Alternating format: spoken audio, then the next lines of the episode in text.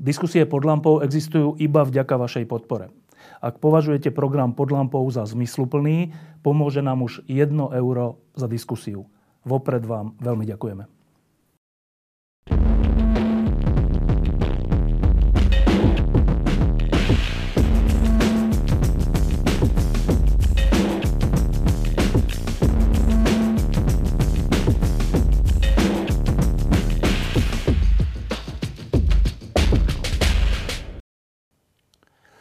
Normálnej situácie by sme v tejto chvíli riešili veľmi vášnivo a veľmi e, so záujmom to, že 13 sudcov bolo vzatých do, do mm, vyšetrovacej väzby, 5 z, nich, 5 z nich to potvrdil ústavný súd a všetci by sme teraz riešili, že je to najväčšia akcia tohto typu v histórii samostatného Slovenska a možno aj taký prvý lúč nádeje na to, že sa spravodlivosť na Slovensku presadí. Ale nie je normálna situácia.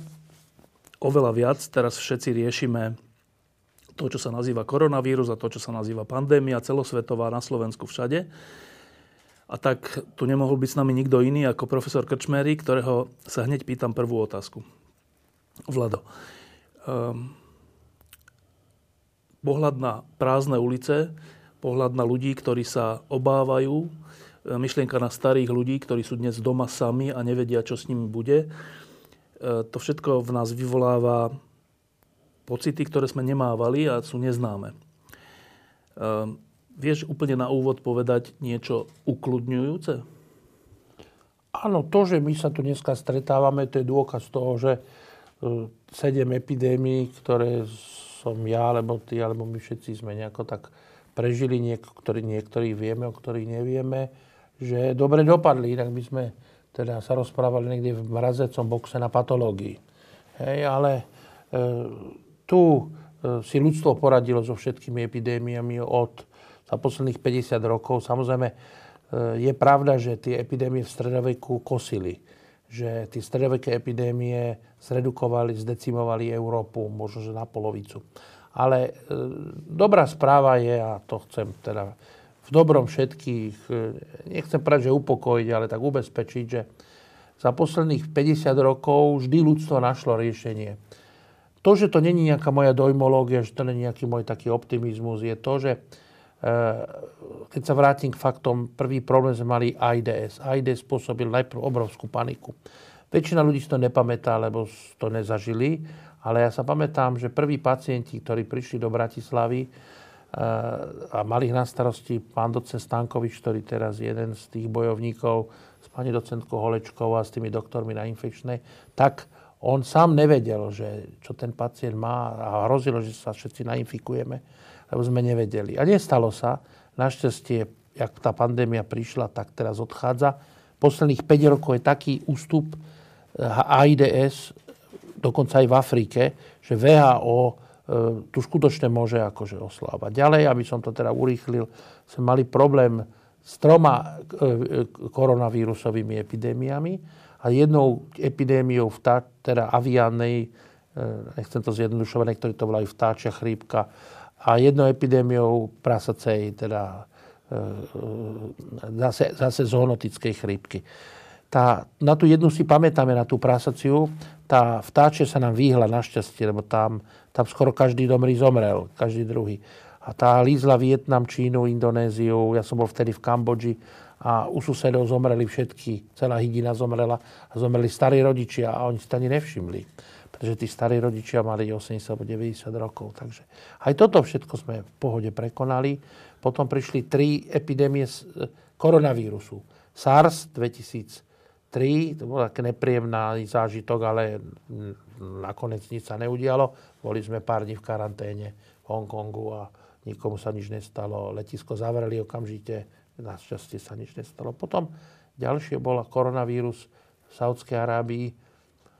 V dôsledku chorého chovania sa ľuďom k zvieratám. Hej, akože, že všetky tieto koronavírusové chrípkové epidémie majú ten spoločný faktor, že ľudia sa prestali chovať zvieratám ako k zvieratám.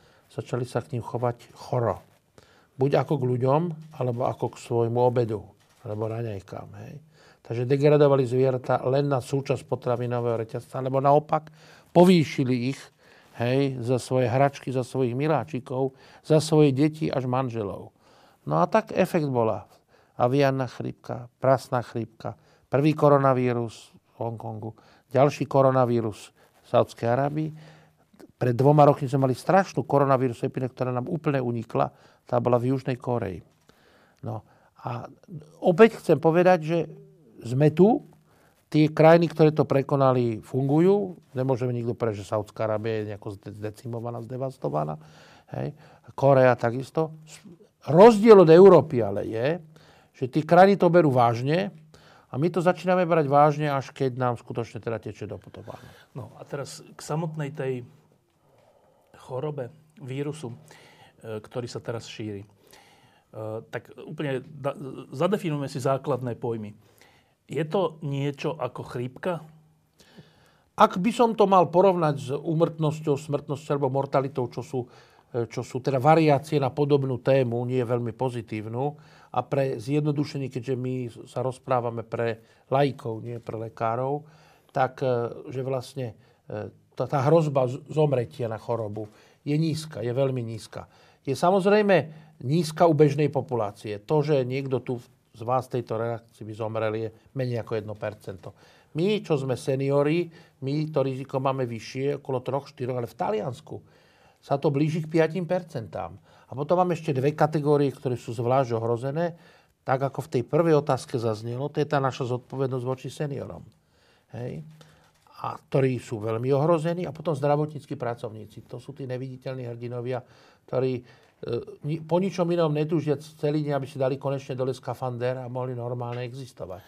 Hej? Takže toto sú také ohrozené skupiny a z ohľadu na nich treba brať situáciu vážne. Dobre, a teraz keď je bežná chrípka, hoci neviem, či je to bežná, každá chrípka je asi svojská, ale dobre, keď je bežná chrípka každý rok, čítame v novinách, je teda epidémia chrípka, je 10 tisíc, toľko tisíc, naši susedia, my ochorieme, ale nebojíme sa, že zomrieme a nebojíme sa, že, že to je nejak koniec sveta. V čom je to teraz iné?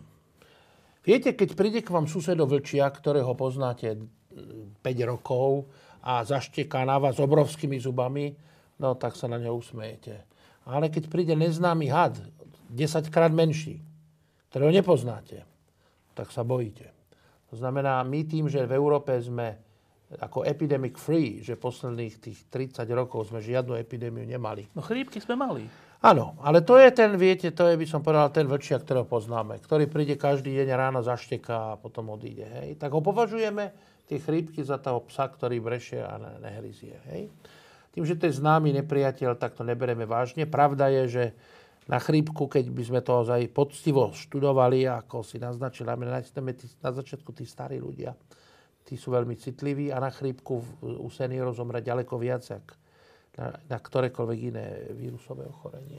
Hej, takže táto veková kategória. No a ešte chcem povedať, že tým, že ju poznáme, a tak ako toho psa, ktorý teda brešené hryze, no tak sa len usmejeme, my, pričom, pričom, e, je to pričom, rovnako pričom, pričom je to pri najmenej rovnako vážne a spôsobuje tu ďalšie veľké straty, ktoré ako by sme nevnímali. Lebo viete, ten pes, keď veľmi šteká, tak vám odoženie poštára, ktorý vám prinesie dochodok. Takže tie ekonomické straty, ktoré prináša každoročne chrípka, sú obrovské, ale nejako ich nevnímame. Preto ich nevnímame, lebo je to každý rok a je to známy nepriateľ. Teraz máme nového nepriateľa, ktorého nepoznáme. A nepoznáme ho a preto aj jeden z tých dôvodov je, že teda celkom logicky spôsobuje opatrnosť. U niekoho sa to dá nazvať panikou, ja by som to všeobecne nazval opatrnosť, obavy z neznámeho. A to môže mať tak devastujúce ekonomické následky, že tie ďaleko prevyšujú ten začiatok našej úvahy, taký ten smutný o tej mortalite. Proste tá ekonomická devastácia potom dopadne prakticky na všetkých. Hej. To zrútenie leteckého priemyslu, ehm, cestovateľského, podnikateľského ehm, obchodu, ehm, tých, tých v rámci globalizácie. A najviac to preto postihne Európu, že Európa si zvykla na život bez hraníc. Bez ekonomických hraníc, bez geografických hraníc, bez politických hraníc. No, ale ak toto hovoríš, ak je pravda, a zdá sa, že to je pravda, že tá smrtnosť, alebo teda to, že koľko ľudí v nejakom veku zomrie na bežnú chrípku a na túto, je porovnateľná minimálne.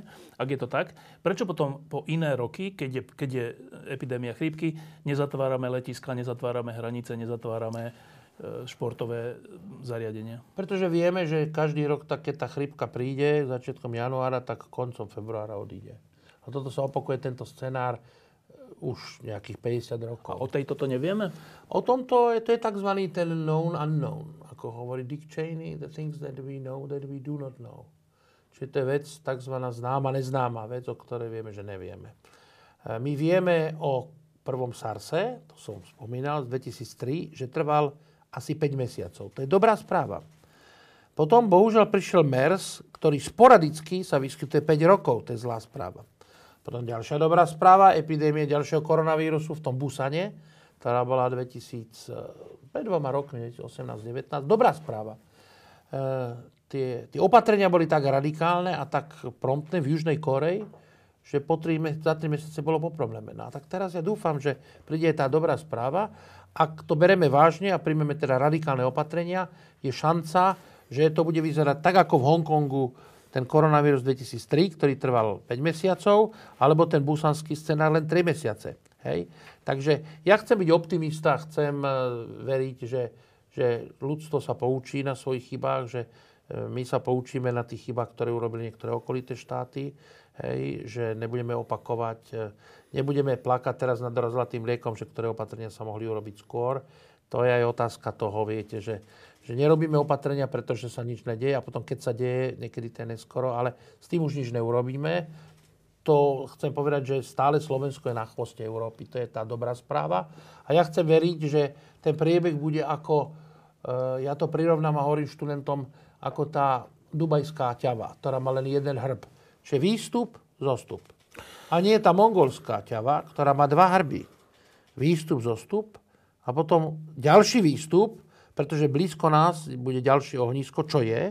Taliansko sa správa ako samostatné ohnisko asi. A možno, že sa bude aj Rakúsko a Česká republika správať ako samostatne. Tak to už by bola trojhrbá ťava a také ťavy nie sú našťastie. Takže tento scenár o tej trojhrbej ťave na to zabudneme.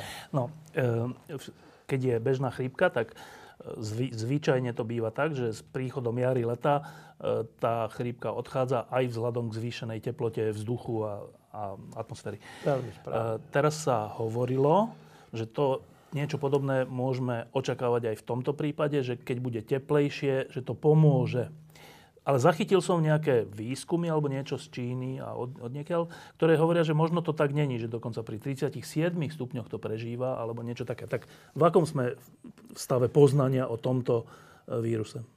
Áno, tak vírus samozrejme prežíva e, pri relatívne veľkom rozpeti teplot. Jedna vec je prežívanie, ale to slovo prežívanie sa na vírus nedá veľmi dobre použiť.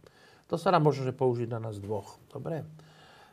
My už len prežívame. Čo? Áno, áno, ako keď je plus 40, tak ozaj by sme len prežívali, alebo keď je minus 10. E, takže sme možno schopní prežiť, keď sme nejako tak, e, by som povedal, niekde zakopaní v nejakom iglu, alebo naopak vtedy ponorené v nejakej fontáne.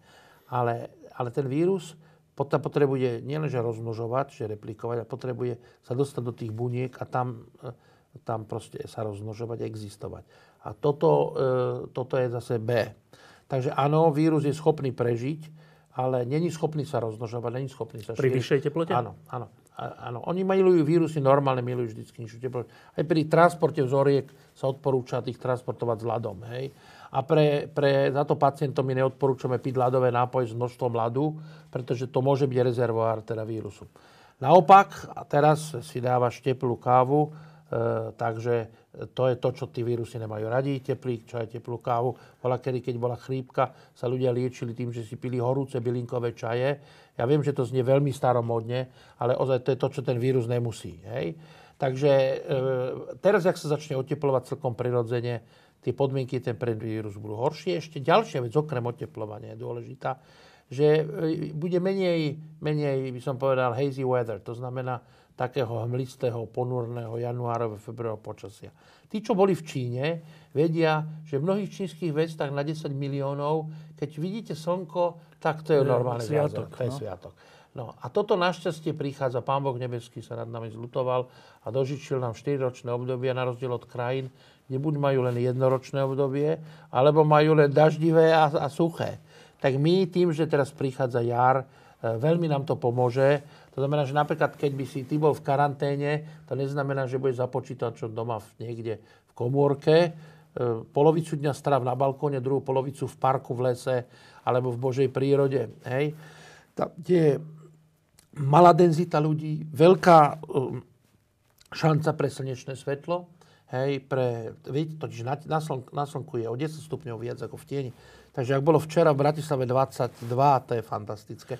Nechaj bude v Bratislave zajtra 12 stupňov a bude slnko na tom slnku vždy treba 5 až 10 stupňov prirátať.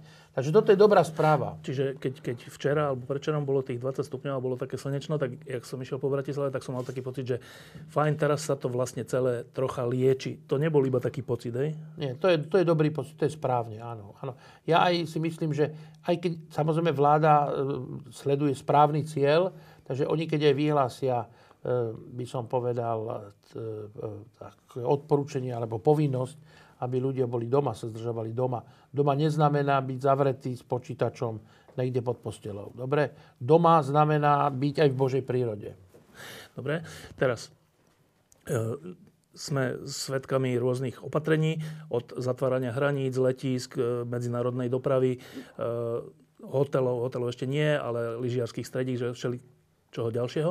A vzniká taký pocit, že asi najlepšie by bolo, keby sme všetci nechodili ani do práce, ani nikam a sedeli doma. Je to tak? Áno, život sa nemôže zastaviť. Nie, my potrebujeme čím skore normálne existovať.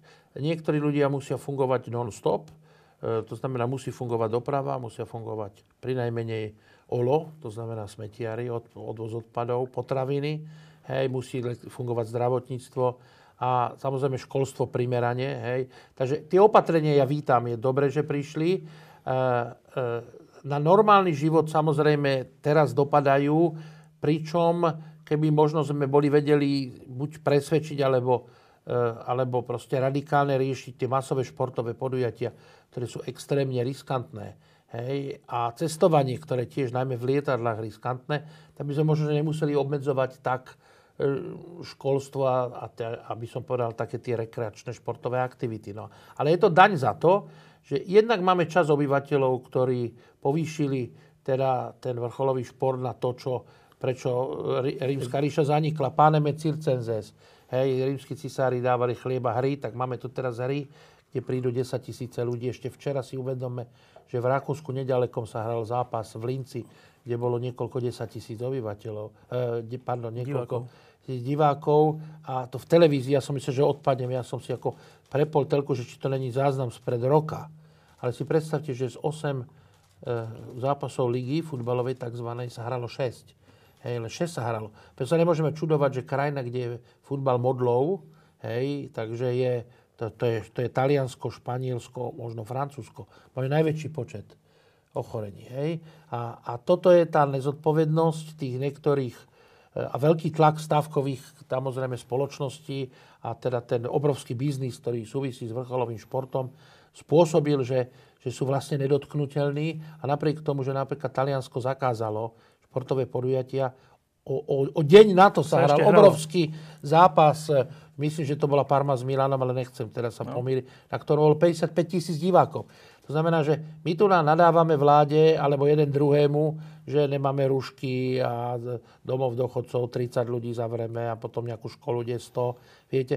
A, a, a v Linci, 200 km od hraníc, alebo 300, sa hrá zápas, kde niekoľko 10 tisíc ľudí, vysoko infekčné procesy. Ja stále zdôrazňujem, že, že je iné, keď pozerám futbal, e, ako, ako niektoré krajiny začali, že hrajú pred prázdnymi štádionmi. Proste šport sa hrá, vidia to. Hej? A, a ako, keď, ako keď tie prejavy radosti a prejavy žialu, chcem povedať, sú vysoko infekčné. Už každý si to vie domyslieť, čo som povedal. Dobre, toto, toto máme na Slovensku v tejto chvíli vyriešené. Futbalová liga aj hokejová liga sú hoci, zastavené. Hoci zákaz futbalovej a hokejovej ligy v pondelok, e, sa pýtam, že prečo sa pondelok redukujú veci, keď sa hrajú v nedelu, deň predtým. Hej, no, Dobre. no, tak tomuto celkom Dobre, som ale nerozumel, to, toto ale teda to urobilo. asi ťažko rozumiem. Ja. Uh, teraz, uh, pre normálnych ľudí.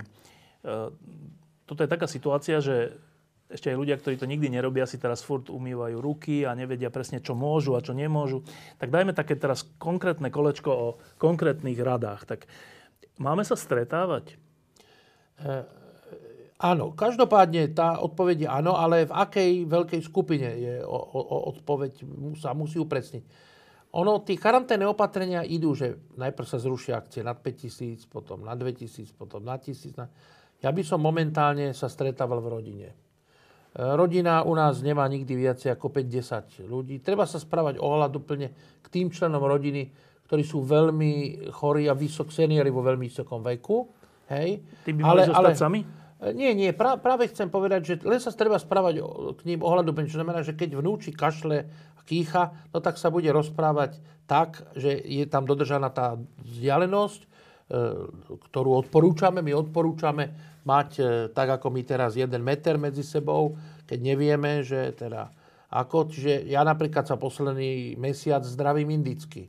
Nepodávam ruku, ale pozdravím sa tak, ako v India, alebo sa môžeme pozdraviť tak, ako sa... Už si môže človek zobrať akékoľvek etnikum, sa mu páči. Tak to je to A že prečo by sme si mali podávať ruky, boskávať sa a objímať sa, keď... Tejto situácii. tejto situácii. Po druhé, po druhé, má zmysel redukovať také veľké zoskupenia, ktoré sú problémové. A my vieme, že, že tá hranica je niekde medzi 20 a 50 ľudí, ale keď sa niekde stretne 10-20 ľudí, v tom nevidím problém. Najmä, ak sa nestretnú, by som povedal, v jednom džakúci, ale keď sa stretnú napríklad na chate, alebo v prírode sa ide prejsť rodina, 5, 7, 8. Ja to teraz vidím veľmi pekne aj okolitých Karpatoch, že vidíte teraz, jak sú prázdne. A, a toto je úplne v poriadku. Naopak, toto utužuje systém imunitný a zlepšuje takú pohodu, lebo stres je rizikový faktor pre infekcie. Panika a stres sú jednoznačne rizikové faktory.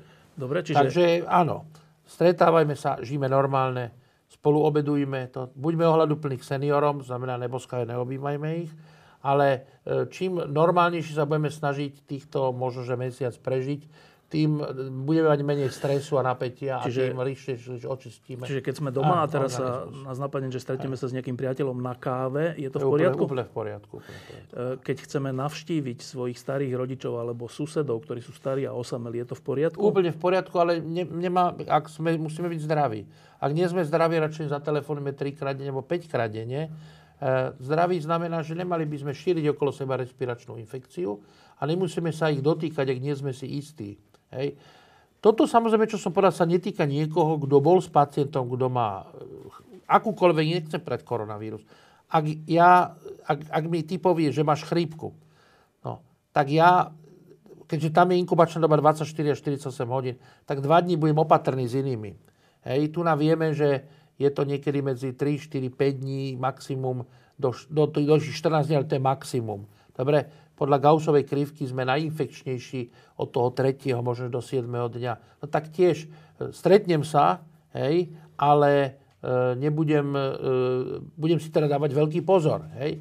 Takže niekto to dneska pekne povedal, že zdravý, zdravý taký sedliacký rozum do tohoto vniesť je, je hlavný benefit. Preto sa pýtam na tých starších ľudí, lebo teraz e, tí, ktorí sú mladší a čítajú tie správy, tak si povedia, že dobre, tak pre mladších to není až také nebezpečné, tak fajn, tak si vydýchnú. Lenže v tých správach vždy je, že je to nebezpečné v úvodzokách len pre starších ľudí. Ano, Lenže keď je ten človek starší a číta túto správu alebo počuje ju, tak, tak upadne do depresie. No, tak ano, sa má, má to pocit zo sociálnej exklúzie, takže jednak, ja stále a jednak hovorím, je ano. sám doma.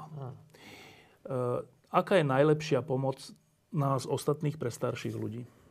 Znova hovorím, že komunikujme spolu, tí, čo majú kontakt s chorým alebo sú chorí, tak e, tí sa môžu rozprávať tak, že sedia napríklad e, na, na, na, na druhej strane stola. Stôl v tejto chvíli je dobre, to je ako šengenská hranica. Každému hovorím, že keď máte medzi sebou stôl, to je tá dobrá vzdialenosť. Áno? E, ak sú deti choré, znamená chrípky, tiež nepúšťajú. Ale ak je všetko v najlepšom poriadku, Není žiaden dôvod, aby sme úplne normálne s našimi rodinami so komunikovali. Teraz, keď sa stane to, že niekto ozaj vďaka tomu, že je opatrovateľka alebo celá rodina sú podozriví alebo chorí a musíme teda byť od seba. Nemôžeme sa navštíviť. E, žijeme v dobe, kedy, keď vieme SMS-kovať niekomu aj 5 krát denne, tak môžeme zatelefonovať. Tým starším našim. Dokonca, dokonca poznám seniorov, ktorí perfektne vedia skypovať. Uh-huh. Hej? To znamená, vidia tých svojich najbližších, ako e, väčšina slovenských rodín, keď má niekoho zahraničí, spolu skypujú. Ako keby sme teraz zabúdali na tieto úžasné spôsoby komunikácie, ktoré máme v dispozícii. Práve teraz je ten čas, kedy tak môžeme postupovať. Napríklad e, e, minulý týždeň prišiel za mnou e, kolega z Ciska a povedal mi, no teraz, keď ide epidémia a chcete učiť pán rektor, tak prečo vy neučíte cez takýto e-learningový systém a predvídal nám systém, do ktorého sa môže 100 študentov naraz zapojiť. Úžasné. Hej. A to musel prísť koronavírus na to, aby sa mi neotvorili oči a teda začal som vnímať tento nápad hej, ako jednu úžasnú možnosť a skutočne my teraz vlastne sme nemuseli pri, výučbu prerušiť, len sme zmenili formu kontaktnú na tzv. tú bezkontaktnú. To znamená, vrátim sa k seniorom. Hej, e, ja si myslím, že toto je ideálna doba na to, aby sme komunikovali možno viac dokonca. Možno viac. A takýmto spôsobom. Druhá vec, čo e, vola kedy nebolo a teraz je tzv. donášková služba. To znamená, využívajme donáškové služby. V Číne, e, keď ste vyšli von v jednom okamihu a nemal, bol, nebol na to dôvod, nasnímala vás kamera, prišla policajná hliadka, vás zbalila za 30 sekúnd. Hej, a povedali vám, že prečo nepoužívate donáškové. Ako nakoniec sa do, vyriešili to, ako sa hovorí, pohovorom. Ale áno, teraz je príležitosť pre tieto menej tradičné spôsoby komunikácie a využívajme ich a dajme vedieť našim, e, našim, našim seniorom, že práve v tejto chvíli e, si tak uvedomujeme tú spolu zodpovednosť preto, aby sme a ich neohrozili, ale napriek tomu, áno, chceme s nimi komunikovať. Ešte jedna vec k týmto našim starším ľuďom. Uh, oni teraz musia byť, je ideálne, keď sú stále doma, alebo môžu sa ísť prejsť so psom, alebo vôbec? Čím, viete, nechodí slnko, chodí lekár, to stále platí. Treba chodiť čím viacej von na slnko. A keď sa takto bežne s niekým stretnete a porozprávate sa, hej, či už s so psom, alebo, s, alebo aj s deťmi, aj s idete von, Von je to ideálne, že tá denzita toho vírusu je, je minimálna. A šanca, že sa s niekým nainfikujete, že ho stretnete takto, keď sa my rozprávame na, na slnečku v parku pred domom, je prakticky minimálna. Prakticky minimálna. Čiže nemusia mať pocit, že musia byť zavretí A vôbec doma. nemusia mať masky. Masky má majú chorí ľudia. To je jasne profesorka Krištúfková. Masky majú mať chorí ľudia. Tu není dôvod, aby sme teraz sa vyrojili zajtra do supermarketov a mali sme tam tisíc ľudí v maskách. Dobre, teraz čo sa týka ostatných, eh, keď si teraz takto podáme ruky, podaj mi ruku. Ne, ale teraz, keď, keď mi teraz podáš ruku, však sme si už podali. Podali sme si? Áno. Čo sa teraz stalo? Tak eh, pokiaľ som ja eh, kašľal poslednú pol hodinu do ruky, tak som ti mohol darovať vírus. Dobre. Ale ja som nekašľal, takže Dobre, po tejto stránke... Modelový príklad. Áno. E, ľudia si aj podvedome podajú ruky, aj keď nechcú podvedome. E, aký je správny postup potom? Ak, je, ak, ak si zdravý, klinicky a nemáš podozrivý kontakt za posledných 14 dní, nejaký. Všetko v poriadku. rukou. Mám si ju hneď umyť? Nie, nie, nie. Úplne to by bolo strašné, keby sme jeden od druhého utekali hneď si teraz umývať. To je, to je nesprávny spôsob paniky. Tá opatrnosť má zmysel v nemocnici, v zariadení sociálnej služby kolektívno a vtedy, ak je to človek, o ktorom viem, že je nakazený, alebo že má podozrivé kontakty. Dobre, je tu teraz jeden otáznik, čo s takými, o ktorých neviem? No? no a čo nám bráni sa ho teda opýtať? Ako ti slúži zdravie? Ako sa máš? A tak ďalej. O zdraví hovoria ľudia čoraz menej, o, o mnoho viacej hovoria potom. Áno, ale môže byť iba v tej inkubačnej dobe, že ešte nemusí Áno, vedieť. samozrejme, ale znova hovorím, tí ľudia, čo sú bezpríznakoví, sú síce infekční v tej inkubačnej dobe, ale tá infekciozita je ďaleko nižšia, Než ako keď sú symptomatickí. Áno. Dobre, teraz. Čiže aj to je s tými dňami dobre, áno, že až 14 dní, my sme povedali, že to je síce pravda. Samozrejme, že sú prípady je 20 dní. Ale keby som toto zdôrazňoval, tak je panika. Hej, treba sa opýtať, vždy, že tak väčšina, kedy je najinfekčnejšia. Dobre, väčšina, čiže tretina až 90% kedy. A to je ten deň, od to, u chrípky je to to prvého, druhý, prvý, druhý, ale u koronavírusu to sa zdá, že to je tretí, štvrtý, až nejaký 7, 8. Znamená, keď je 13. deň, je tá pravdepodobnosť, že ste infekční, 1%. Samozrejme, že tu je, no. Ide o to, že či stretnete človeka, ktorý je absolútny optimista, alebo absolútny pesimista. To je ako bola, kedy sme sa socializmu poznali ten vtip, no. že absolútny optimista bol ten, čo dával svojim deťom tajné hodiny ruštiny a absolútny pesimista ten, čo dával svojim deťom tajné hodiny činštiny. A toto 100% platí o koronavíruse. E, preto hovorím o tej ruke a aj, aj o ďalších veciach, lebo to sú naše zvyky, ktoré sa ťažko prekonávajú, aj podvedome zabudneme na to. Tak e, Nemáme si teda lepšie nepodávať si v tejto chvíli ruky? A ja by som znova to tak nezjednodušil. Podávanie si rúk je prejav úplne normálneho spôsobu. Že keď, keď, keď by sme teraz prešli na, na takýto, by som povedal... Indický spôsob? My, my, my, áno, by som povedal tak, tak. E, ja samozrejme, pretože stále pracujem v rizikovom prostredí, tak to sa týka zdravotiakov, čiže sestier, laborantov, lekárov, tak tým odporúčam, aby sa zdravili indickým spôsobom, hej, alebo kambočským. Hej od thajským. Ale človek, ktorý je primárne zdravý, nemá infekčné chorenie, nebol, nebol v rizikovej oblasti a je na Slovensku a necestoval, tak v tom není dôvod, aby sme si teda celý národ nasadili masky a celý národ prestali podávať ruky. Znova hovorím, zdravý sedliacký rozum. Ak nepodám ruku, tak ako ja som sa zdráhal, ja dobre, 20 sekúnd som ne, pretože dôvod na to som teda mal. Ale ak nemám dôvod, to poriadku. ďalšia vec je e, muži a ženy, keď sa stretnú tak ako prejav úcty, sa poboskajú na líco, je to nebezpečné? Ani v tomto nejaký zásadný problém nevidím. E, treba si uvedomiť, že tu nejde len o koronavírus, ale že nám doznieva teraz chrípková epidémia. Doznieva nám chrípková epidémia, to znamená, môžeme preniesť chrípku úplne, úplne na jedno. Ten chrípka je ďaleko kontagióznejšie, zdá sa, ako koronavírus. Môžeme preniesť stafilokoky. Hej? No, a teraz ja by som takto povedal, vyhol by som sa troška teologicky, sme v pôstnom období, vidíme krásnu princeznu, nepoboskáme ju, zriekneme sa toho, pretože je pôst a povieme, Pán Boh všemohúci pred ním, Pane Bože, táto sa ti ale podarila. Dobre. A tým nahradíme tento milý úkon priateľský a necháme si ho po Veľkej noci. Dobre. Týka sa to nejako stravovacích návykov? Tento typ vírusu nie je e, primárne prenosný teda jedlom, aj keď na začiatku toho šírenia sa zdá, že stál, stál nejaký taký tajomný, tajomný vstup do toho potravinového reťazca. Prvý moment tajomný, ktorý tam bol, že len náhodou som sa dozvedel, že týždeň pred tou wuhanskou epidémiou organizovalo mesto pri konci no, nového takého európskeho roku a prípravách na čínsky nový rok recepciu pre ľud, takú ľudovú veselicu čo si myslíte, koľko na tej ľudovej veselici vydali, teda bolo, bolo prestretých stolo pre koľko ľudí v tom Wuhane? Typni si. no. 50 tisíc. Takže to bola Dosť, 50 no. tisíc ľudí. A takže, takže tu, bolo, tu bol ten event, ten začiatok, možno, že súvisí s tým, že nie, že tí ľudia jedli, 50 tisíc ľudí jedlo ako v, opäť tými paličkami, no. ale že, že sa stretli. V tom je ten problém. Hej?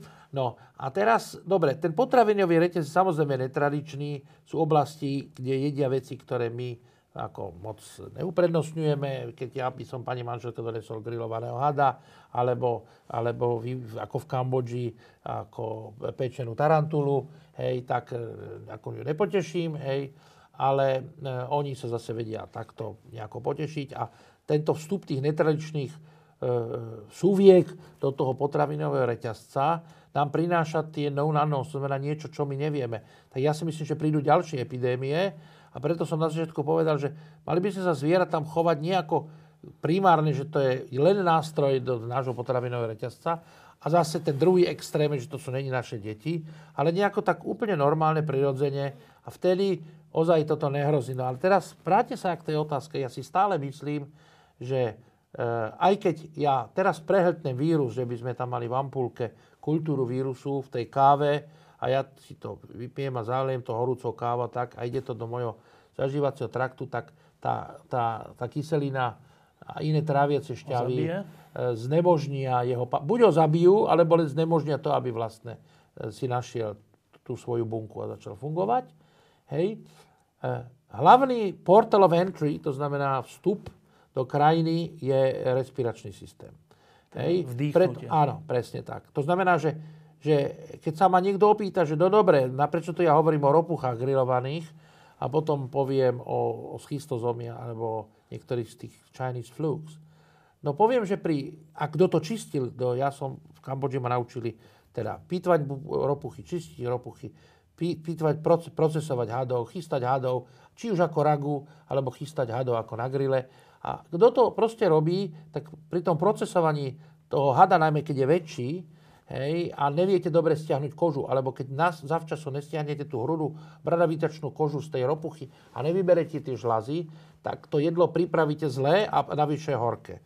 To znamená, že tá piplačka s týmito, e, viete, bravčové a kurácie dostanete našťastie už nachystané, sprocesované. Ale to je tiež súčasť ich životného štýlu, že oni si to kúpia na trhu preto, nie preto, že, sa s tým aj ale hrali. že sa s tým vyhrajú. No. A pri tom vyhraní sa, sa nadýchate. Hej, ak ste ozaj e, odierali hada takého väčšieho z kože, hej, nadýchate sa tých malinkých šupín aj tých, keď to chystáte na grill a otáčate to, viete, tak, to, tak sa to nadýchate. Čo u nás nehrozí? Áno, tak, jasné. Čiže ja stále chcem povedať, že ten respiračný trakt je ten kľúčový a ľudia sa nemusia báť, že... Jedla. Že, že, sa, že, to, že ide to presne tak, že to, čo vstupuje do... do ako v Biblii čítali, že to, čo neznečistuje človeka, to, čo vstupuje do človeka, ale to, čo vychádza. Alebo naopak, to, čo vstupuje a nie to, čo vychádza. To znamená, že ja ak e, si e, zjem aj kontaminovaný predmet respiračným vírusom, Není to také veľké riziko, ako keď sa toho nadýcham. Hej? A teraz, prečo je teda, e, chceme, aby si ľudia teda vlastne chránili ruky? No pretože tie respiračné sekréty, ktoré vykašleme a tak prirodzene sa chránime, no tak ostanú potom nejaký čas na tej koži a vtedy, ak si utreme tvár, môžu sa dostať do respiračného systému aj cez dutinu ústnu, aj vdychnutím. Ale to riziko je ďaleko nižšie, ako keď sa nadýchate e, v hokejovej aréne z, z, výbuchu radosti vášho spolubrata, ktorý oslavuje gól. Dobre, čiže čo sa týka stravovacích návykov, nejakú veľkú zmenu v týchto dňoch a týždňoch nemusíme robiť. Určite nie. E, určite e, sa nemusíme trápiť s tým, že či práve takýto typ šunky kúpim v no, obchode. No, takéto, no. Hej, pretože prežili sme my dvaja aj naši starí rodičia v doby, kedy nie, že nebolo 10 šunk, ale nebola žiadna šunka. Kde bol jeden parizer, možno to bolo celé mesiarstvo. Kde bolo možno raz za týždeň jedenkrát jedno kura. Tak a sme tu a, a nevyzeráme najhoršie. Hej.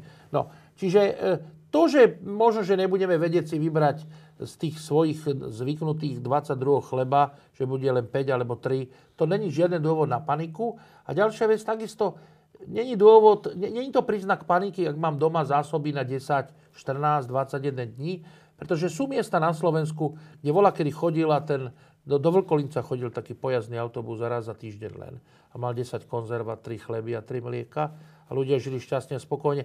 Takže, takže celkom je prirodzené, že ak má niekto určité zásoby, že by som zase nekvalifikoval ako panikára, ale není dôvod robiť si zásoby e, v dôsledku epidémie. Tie zásoby máme mať, pretože počítame každý deň s nejakým iným typom mimoriadnej situácie. Ani nechcem povedať, že pohromy. Akože nie sme ďaleko o to, aby nám zaklopali zajtra na premrznutá skupina, rodina s, s deťmi, s migrantmi, ktorí prišli či už e, z Balkánu alebo z Ukrajiny, hej, v prípade, že tam sa proste zatrase e, zem, situácia, no. situácia, tak musíme byť pripravení, že určite ich nepošleme nikto. Aj keď my hovorím, že nechceme migrantov, v hĺbke duše neverím, že by som našiel človeka, ktorý by týchto ľudí o 5 ráno, keď nechal sa trasú zimou, nechal tam zamrznúť.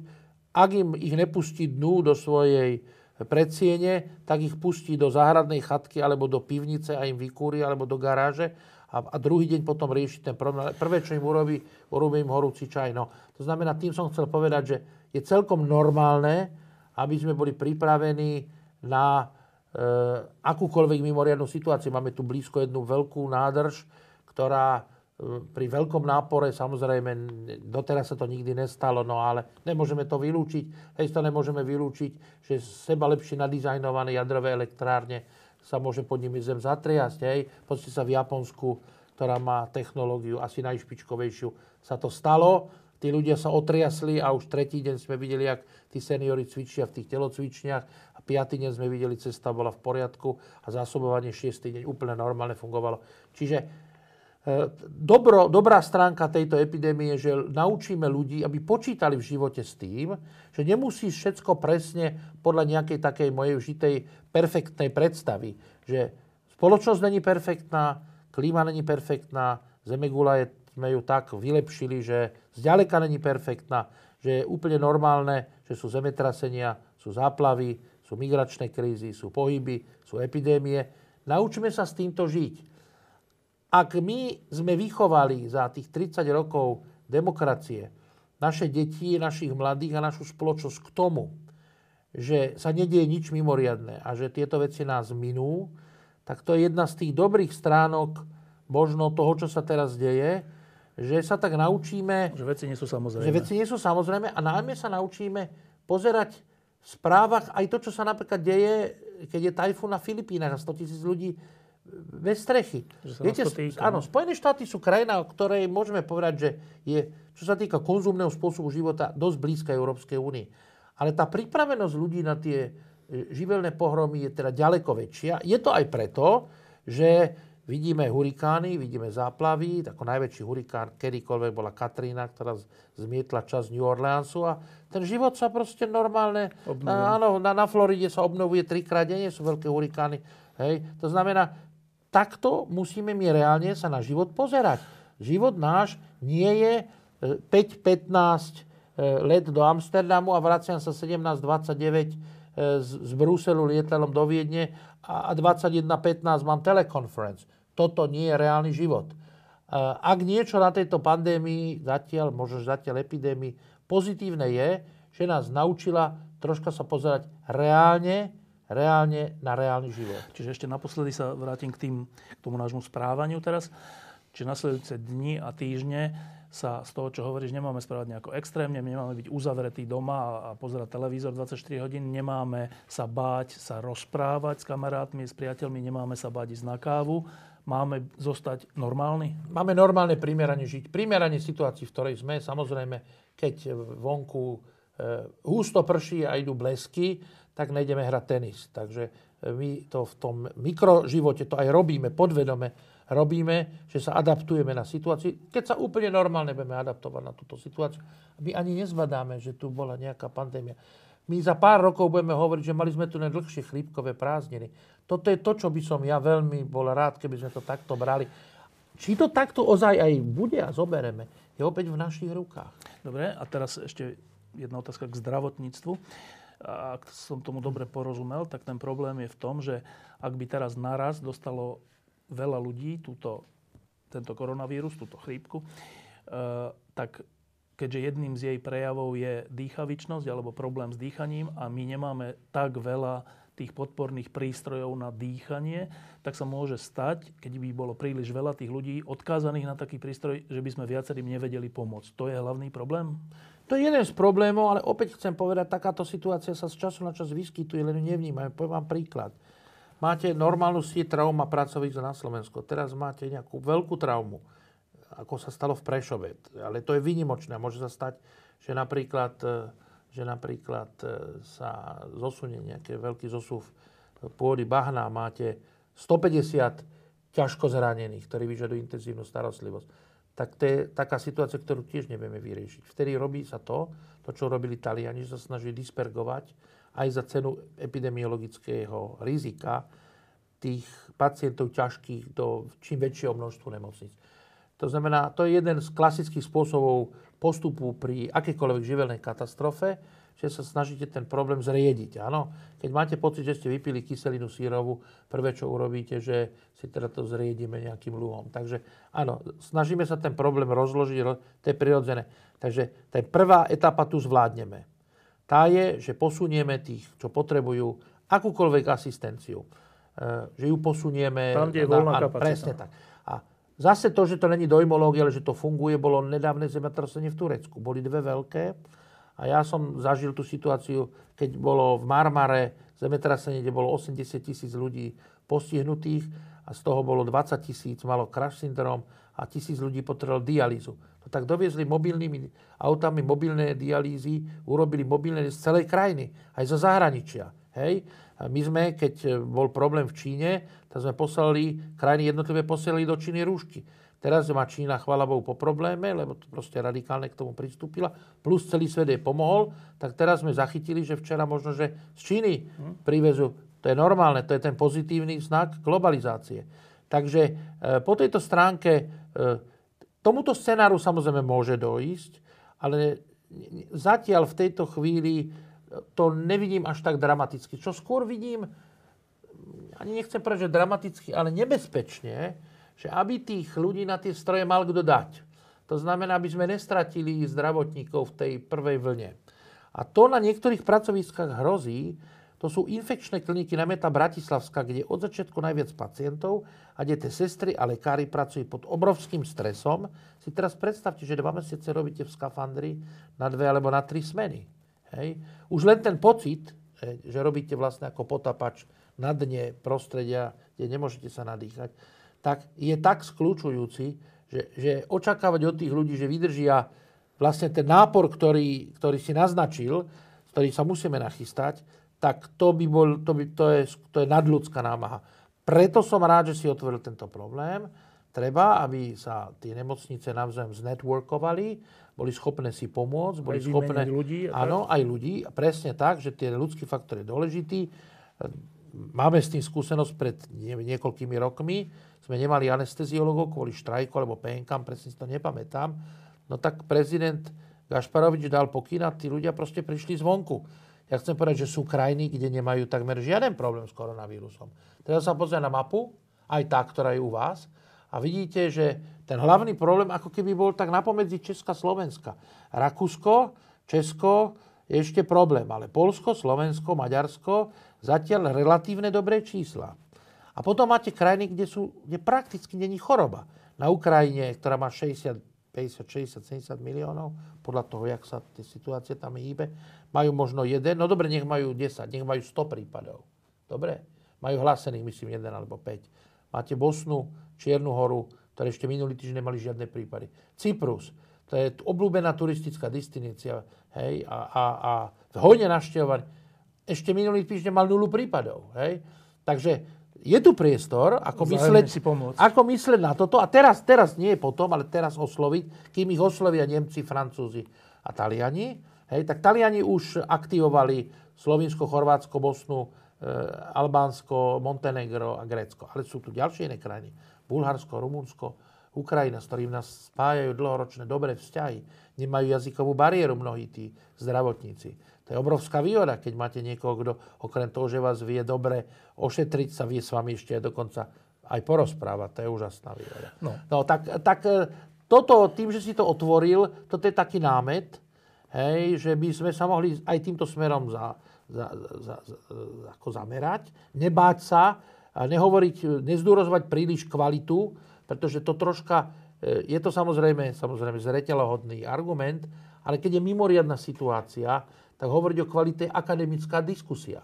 Hej? My potrebujeme každú ruku a nohu. Taliani, talianskí rektori a dekani, nechcem povedať, že rozdali, ale urýchlili graduovanie svojich absolventov tak, aby mohli ísť do systému. Takže máte teraz sestry, ktoré dostali diplomy, že skončili bakalárske štúdium a medici šiestaci, že skončili lekárskú fakultu, preto, aby mohli ísť do systému. Tak aj, aj na takouto alternatívou viem, že niektorí E, akademickí funkcionári uvažujú. Napríklad včera rektor Slovenskej zdravotníckej univerzity vydal smernicu, že je potrebné započítavať plnohodnotnú prax všetkým sestrám, ktoré sú momentálne nasadené v, v tom procese. Takže netreba ju fragmentovať, treba to započítať. Viem, že aj e, náš pán dekan tu v Bratislave na Lekárskej fakulte, aj nejak, niektorí iní dekani už e, pomáhajú medikmi, že medici prichádzajú E, viem, že pán e, e, plukovník Baláži so svojou záchrannou brigádou má asi, má asi 30 alebo 40 záchranárov študentov z Vysokej školy Sv. Alžbety, že tu na medici bratislavských z obidvoch lekárskych fakult už aktívne spolupracujú s hygienickou službou, ktorí zaškolujú teraz, aby mohli odbremeniť tie nefunkčné telefóny, na ktoré sa verejnosť... To znamená, že áno, toto sa volá v úvodzovkách mobilizácia. E, není to vojenská mobilizácia, ale pripomína to vojenskú mobilizáciu. hej, e, keď potrebujete do toho systému. No a teraz sa vrátim k tej prvej otázke. Nebojme sa do tejto mobilizácie zapojiť zdravotníkov z krajín, kde zatiaľ koronavírus nie je problém, lebo keď tam problém bude, tak my im potom pomôžeme. My už budeme mať ako činenia po probléme a budeme schopní im dodať naše sestry, našich lekárov, dokonca so skúsenosťami. Dobre, e, teraz e, sme v dňoch a týždňoch, keď budeme e, počítať tie čísla nakazených a zatiaľ je to 20, 25, možno to bude 100. Niektorí hovoria, že sme dva týždne za Talianskom, čiže možno to bude aj tisíc. A teraz, keď tie čísla budeme vidieť, tak všetci budeme mať nejaké pocity. Dneska, keď sa povie, že tisíc, tak to je, že katastrofa, koniec sveta, ale Taliani s tým žijú, Číňania s tým žili. Na čo sa máme pripraviť a ako máme reagovať? Treba sa pripraviť na to, aby takáto situácia trvala čo najkratšie. To znamená, nie je žiadna hamba si pripraviť ten talianský scenár, tzv. scenár B, Takisto si treba pripraviť aj ten scenár A, polský, alebo maďarský, alebo ho nazviem, alebo ja ho nazývam cyperský, ale chcem povedať optimistickú víziu. Sú tri krajiny blízko Číny. Dokonca môžeme povedať, že na tom istom kontinente úplne na dosah, ktoré nemajú žiaden problém s koronavírusom. Úplne minimálny, tak žiaden. Minimálny. Pozrite sa Tajvan. Tajvan sa neobjavuje preto v žiadnych štatistikách, lebo sa nesmie E, písať ako osobitná krajina. Takže VHO nesmie uvádzať. Tajvan nenájde štatistika. Keď pátrate, ako vyzerá situácia 300 km čínskych brev a 500 km najhoršieho epicentra, vidíte, že tam je asi menej ako 100 nakazených. A že možno, že menej ako 5 mŕtvych. Viete, a je vlastne po epidémii. Teraz máte krajiny, kde je obrovský nárast, ale veľmi rýchly pokles. To je napríklad Južná Korea. Južná Korea má množstvo zaujímavých preventívnych opatrení. Potom máme Hongkong. Hongkong je asi najbližšie k tomu ohnisku. Viete, v Hongkongu je zase dosť to, posledné štatistiky, čo som videl, zase Hongkong nesmie mať svoju vlastnú štatistiku, musíte to pátrať potom. Ale, ale tam máte tú kombináciu toho britského know-how, e, americkej disciplíny a čínskej pracovitosti. Tieto tri veci, keď by sme tu dokázali sklbiť v tomto procese, tak nemusí dojsť k tomu talianskému scenáru. Čiže maj, buďme nachystaní na scenár A, a na scenár B. Pri scenári A to zvládneme pomerne jednoducho a pomôžeme našimi ľuďmi tam, kde bude scenár B. To znamená, potom vyšleme záchranárov, zdravotníkov, sestry do Rakúska, do Talianska. Zvládneme aj scenár B? Tak e, na scenár B sa dokonale nevie pripraviť nikto, ani Švajčiarsko, hej, ani Taliansko. V Taliansku jeden z, Severné Taliansko má jeden z najlepších zdravotníckých systémov.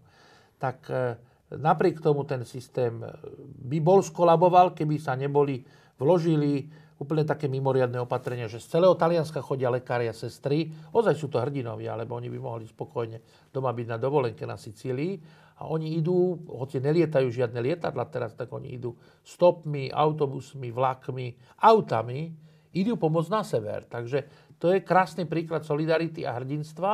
A toto, takýmto spôsobom to budeme vedieť zvládnuť. Čiže keď bude problém v Bratislave, tak to vieme zvládnuť, že tá solidarita z tých iných oblastí Slovenska Eh, ja by som vtedy nie zavrel ukrajinskú hranicu, ja by som vtedy tú ukrajinskú hranicu pre zdravotníkov Úplne a pre otvoril. záchranárov otvoril. Hej. Možno, že aj Maďarsku, aj Srbsku, aj Rumunsku, aj. Bulharsku, aj Polsku. Hej. A ešte to chcem povedať, že tu je klasický príklad vidieť, že, že táto epidémia nemá nič s migračnou krízou. Že hlásili mi naši kolegovia z Lesbosu pred dvoma týždňami aj minulý týždeň tento, že majú jeden alebo dva prípady. Viete, to znamená, že prišlo 20 tisíc ľudí a jeden prípad. A to preto, že znova hovorím, okrem Iránu je celý ten, celý ten región je relatívne disease free, plus niektoré krajiny sú nám príkladom v tých opatreniach a nemôžeme ich nazvať veľmi totalitné. Ja Izrael považujem za relatívne, demokrati- relatívne v tých podmienkach, ktorých je, za relatívne demokratickú krajinu. A oni urobili také radikálne opatrenia, že prakticky nemajú s tým problém.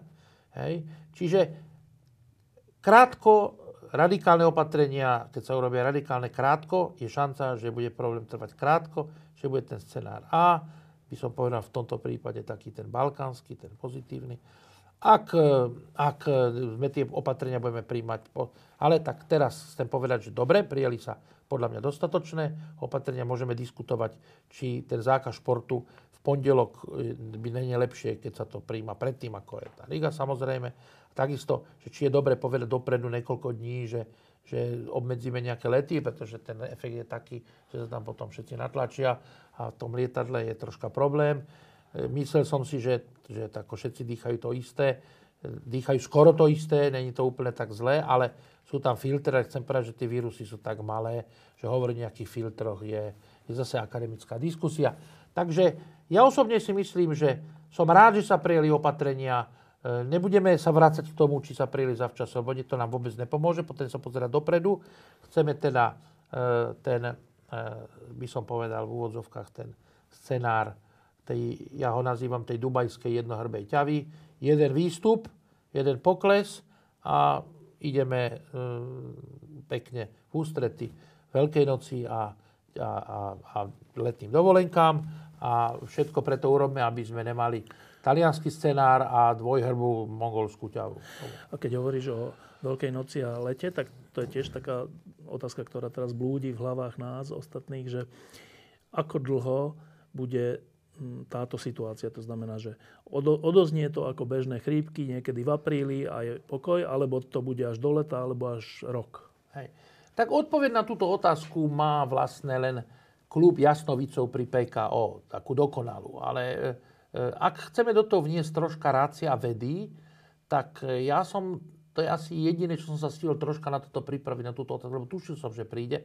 Lebo veľa ľudí sa ma pýta, že dokedy to bude. Tak ja som spomenul teda tú, tú Dubajskú ťavu a tú Mongolsku a teraz koľko tie hrby, aké sú tučné. Hej? Ak sa pozrieme na scenár z, z, z Číny, z kontinentálnej Číny, a teda ten obrovskú reakciu celej Číny ako monolitnej krajiny, kde sa určité opatrenia samozrejme ľahšie zavádzajú, tak máme odpoveď. Dobre? Prvý prípad bol 31. decembra, nárast podstatný bol koncom januára a máme teraz úplne neuveriteľnú správu zo včera, to je fantastická správa, ktorá by nás všetkých mohla skutočne upokojiť a, a tú prosebnú modlitbu zmeniť na ďakovnú. Hej. A to je, že mali menej ako 15 nových prípadov. To znamená, bude, bude paradoxne, že keď sa ma včera niekto opýtal, že kam na dovolenku, prvá, ja si myslím, že na Veľkú noc môžete ísť do Hongkongu. Hej. A teraz e, máme tu letné dovolenky. Hej. Takže ja si myslím, že letné dovolenky že môžeme plánovať bez obáv. E, keď počítame od ten, ten pr...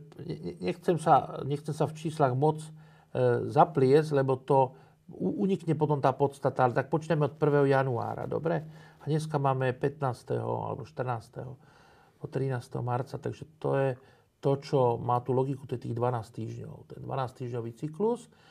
No a teraz e, Ideálne by bolo, keby toto aj sedelo. Ja, čo sa týka výpočtu prvého pacienta na Slovensku, som sa pomýlil o jeden deň. Ale nie preto, že by som bol múdry alebo dobrý, vôbec nie. To úplne stačí, ten kuchynský rozum, si to pozriete. A keď, čínate, keď si necháte tie čínske časopisy preložiť do angličtiny, tak sa dozviete ďaleko viac, ako keď sa len odvrátite od tých nezrozumiteľných. Takže má to určitú svoju logiku. A teraz chcem povedať ten scenár, ten horší. Že toto je tá jedna vlna a my chceme, aby zostalo pri tej jednej vlne. Dobre? Teraz keď okolité krajiny sa budú chovať tak, ako sa chovajú niektoré, nechcem ako to hodnotiť, lebo som není ani politik, ani medzinárodný komentátor a nechcem sa nikoho dotknúť.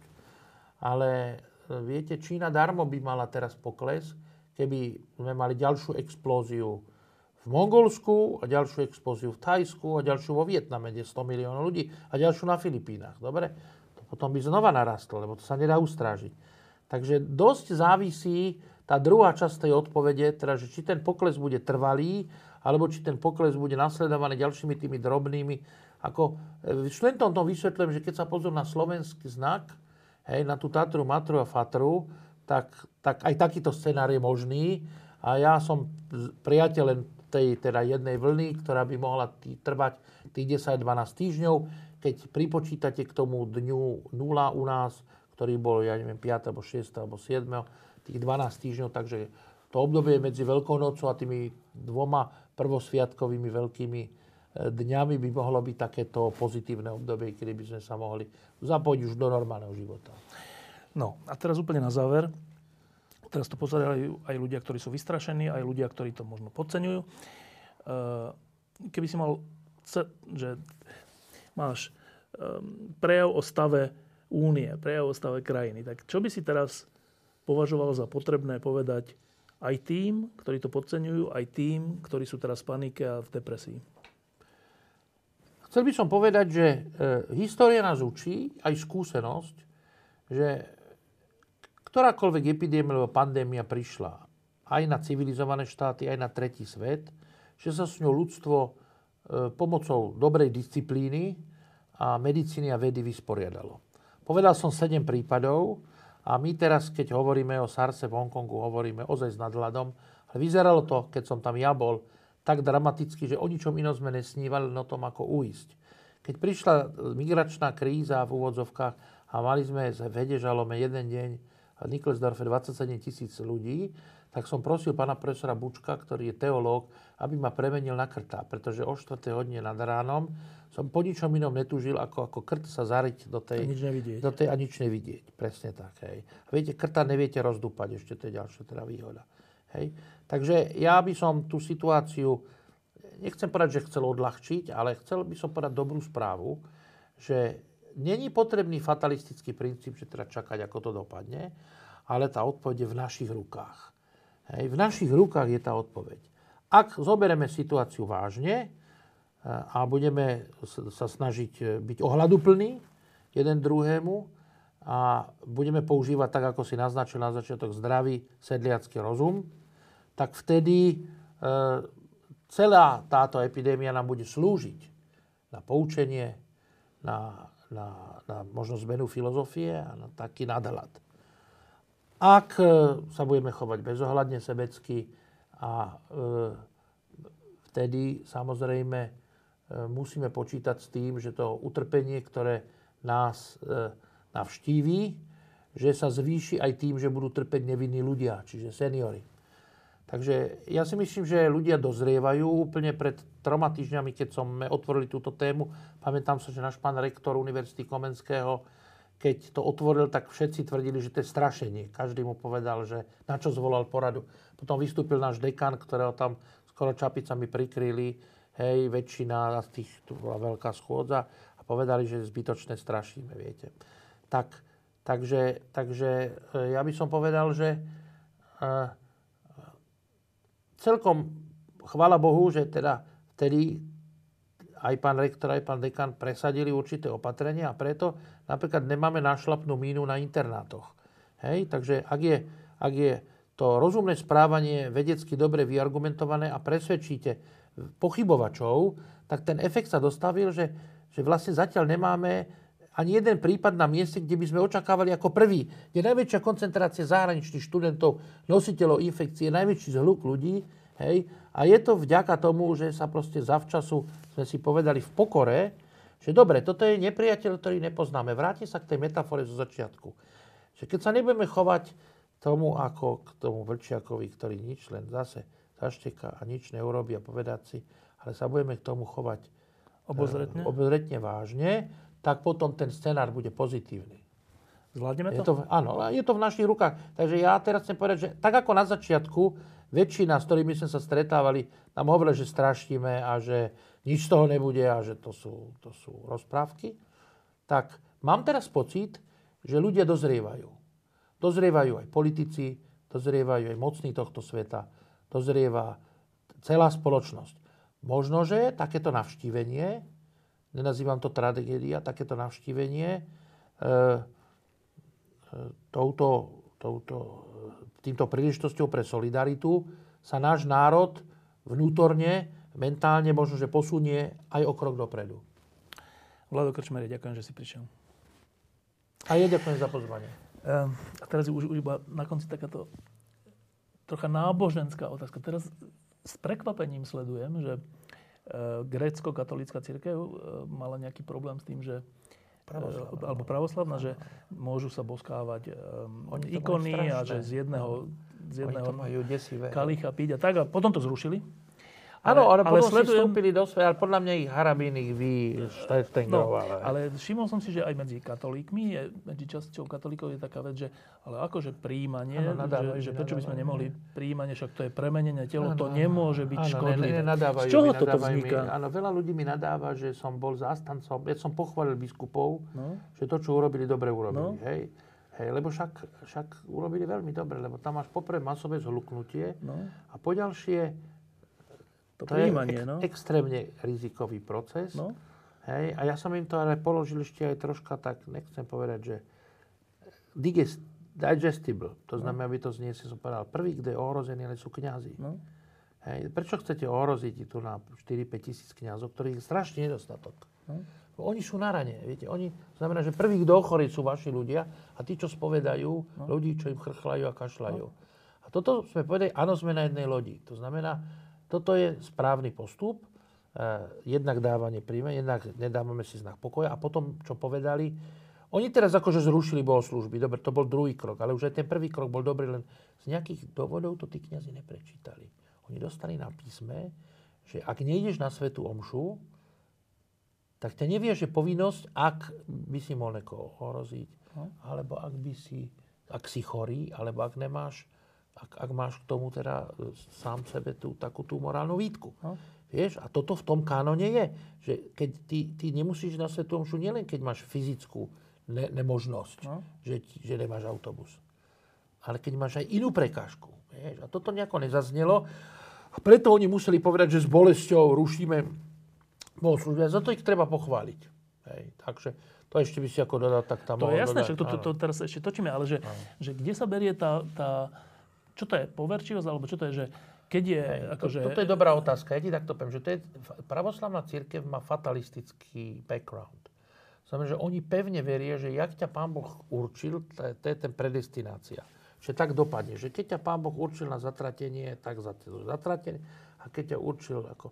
A oni preto, aj tí ruskí vojaci, aj tí predstaviteľčelní, aj tie veľké komunistické verchušky, oni keď vo vnútri verili, že si na spásu, tak robili hoci čo, a bolo všetko úplne. A toto je tá filozofia pravoslavnej cirkvi.